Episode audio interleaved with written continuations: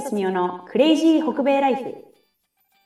カナダのバンクーバーに住むすみおと、アメリカのシアトルに住むさやが、15年の海外生活で培った独自の目線で、日本の皆さんに元気をシェアするポッドキャストです。皆さん、こんにちは。こんにちは。えー今日はあのいきなりなんですけど、はい。最近考えてたことがあって、ほうほうほう。えー戻る場所があることはどういうことなのか。っていう戻る場所か。私たちみたいな、そういう海外生活という、海外に住んでいる人たちにとっての戻る場所。うん。まあ、海も外じゃなくてしくは生まれたところじゃないところに住んでいる。そうなはいはいはい。んですよ。ね、なぜそれを思ったかっていうと、なんでそれを考え始めたかっていうと、私、うん今シアトルに住んでて、トロントに結構頻繁に戻ることがありましてですね、頻繁に戻るんですよね。で、今回も、えークリスマス前から、まあ、先、先週、先週まで、うんあの、トロントにずっといたんですよね。1ヶ月半うんちょっと。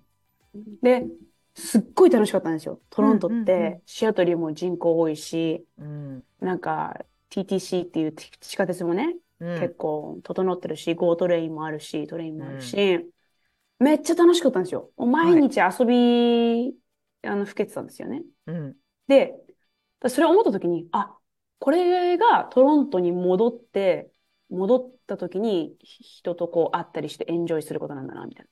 でもそれって私東京でしてるんですよ、同じことを。はいはいはい。いつも。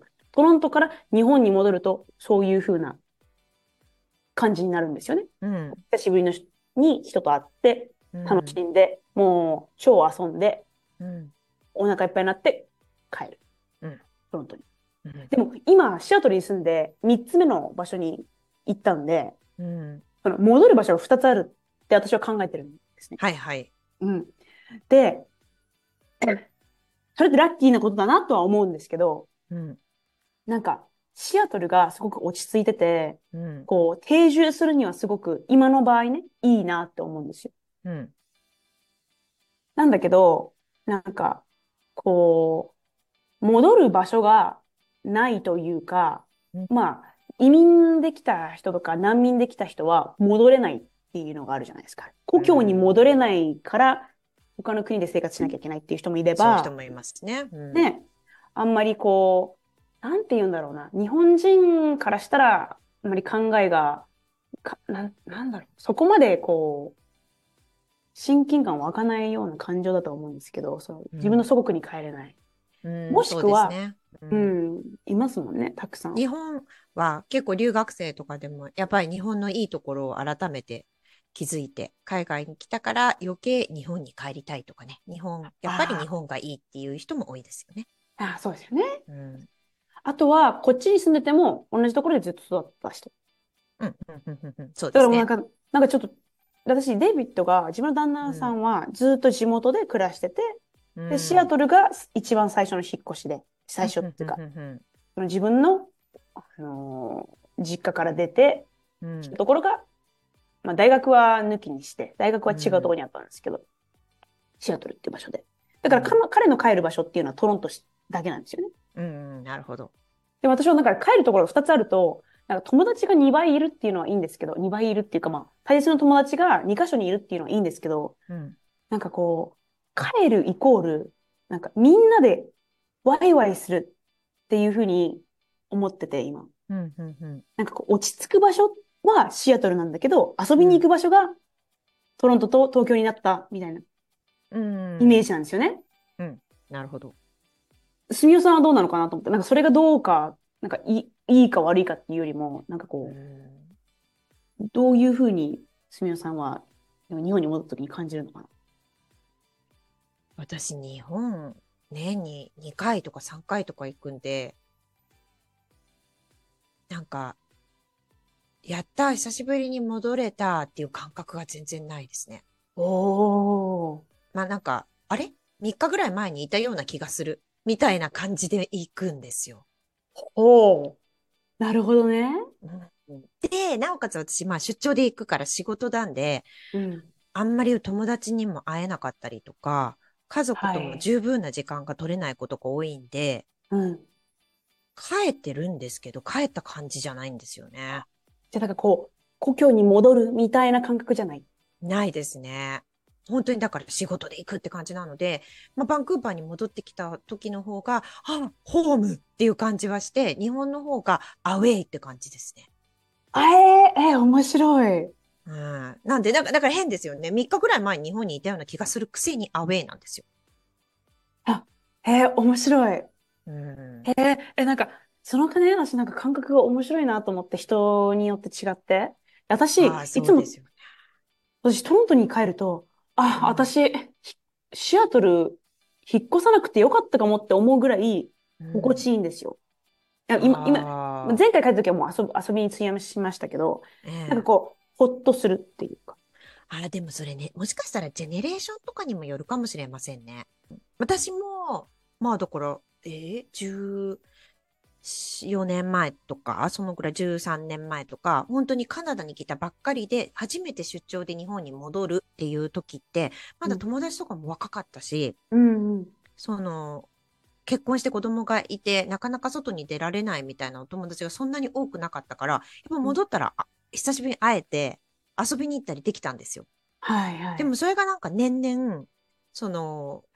家庭の環境とかが変わったりとか、そのお家から出づらくなったりとか、仕事が忙しくなったりっていうのがこう増えて、うん。ちょっと疎遠になっちゃう子とかもいて、なるほど。久しぶりに会える友達のなんか中身とか頻度とかが変わってきたような気がしますね。はあ、変わってくんだか、私も。うん。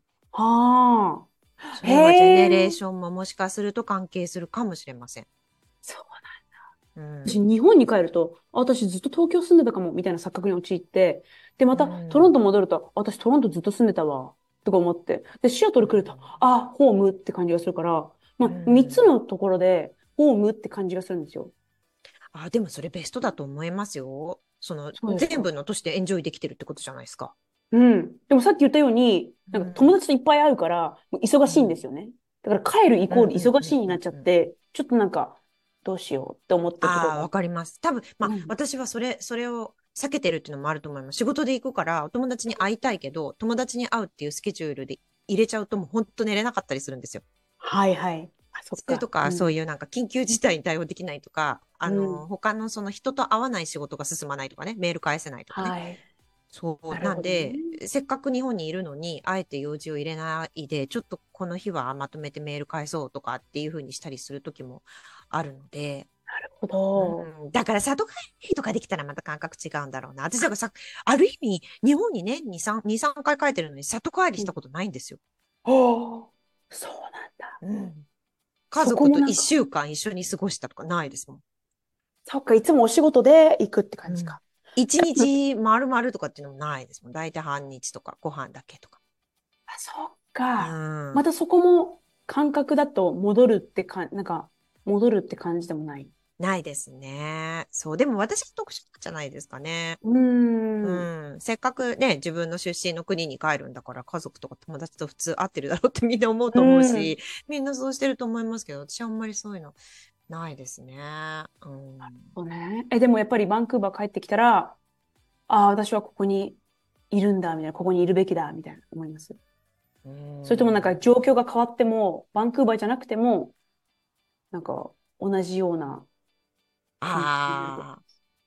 なんかその、前まではカナダにある学校の担当をしていたから、うんカナダあ大好きみたいな、カナダか日本しか選択肢ないみたいな感じだったんですけど、うん今は結構ワールドワイドな学校で働いているから、いろんな他の国行ったりとかもするじゃないですか。うんだからイギリスとか行ったら、イギリスいいじゃんとか思いますし、あそうなんだ。フランス行ったらフランスもいいなとか思ったりとかするので、うんうん。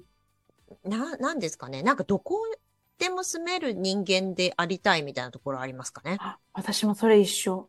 うん。でそう。で、ここをね、何、な、このエピソードをどこに持ってきたかっていう、どこに持っていきたかったかっていうと、うん。あの、あまり場所、まあ私が言ってるの都市ですけどね、東京とかトロントとかシアトルっていううん大きな都市だから言えてるかもしれないんですけど、うん。あまり都市であればどこでもいいのかもって思い始めて。うん、そうですね。うん。で、そう、そう、なんかでもそうなれたのかもしれないですよね。こだわりが強ければ強いほど、やっぱりね、あの、ここじゃなきゃみたいなのあるのかもしれないですけど、うん、なんしかそれよりもね、誰と過ごすかとかね、そうですね自分の時間をちゃんと確保できるかとかね、うん、自分がどうか。大事。うんうんうん。そうですねかもしれないですね。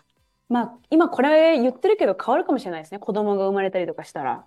また学校のこととか。うんそうですね。うん、うん動きたくても動けないとかっていうのも出てくるでしょうし、うんあ。れですけど、でもなんか、うんまあでもそもそも日本人として日本に生まれ育っただけでも、その、幸せじゃないですか、私たちってね。他の国の状況とか環境とか見てるだけでも、そのなん、なんでこの国に生まれちゃった、生まれただけなのに、みたいな方たちいっぱいいるじゃないですか。そもうアメリカの国境のビザオフィスで何人もあれされてましたからね。なんかうんなんかそういうの見ると日本のパスポートとかって信用とか、え、なんか国境を越えるまでわからないな、みたいな。ありがたみ。ね。ありますよね。だからそういうの見てると、なんか私たちがどこに住みたいとかっていうのって贅沢だなって思うんですよ。うん、うん、そうですね。ん日本で生まれ育っただけでもうすごいありがたいことだなって思うんで。なんか、あちょっとなんかあれですけど、変かもしれないけど、なんかご、ご先祖が築いてきた、ご先祖様が築いてきた信頼みたいな。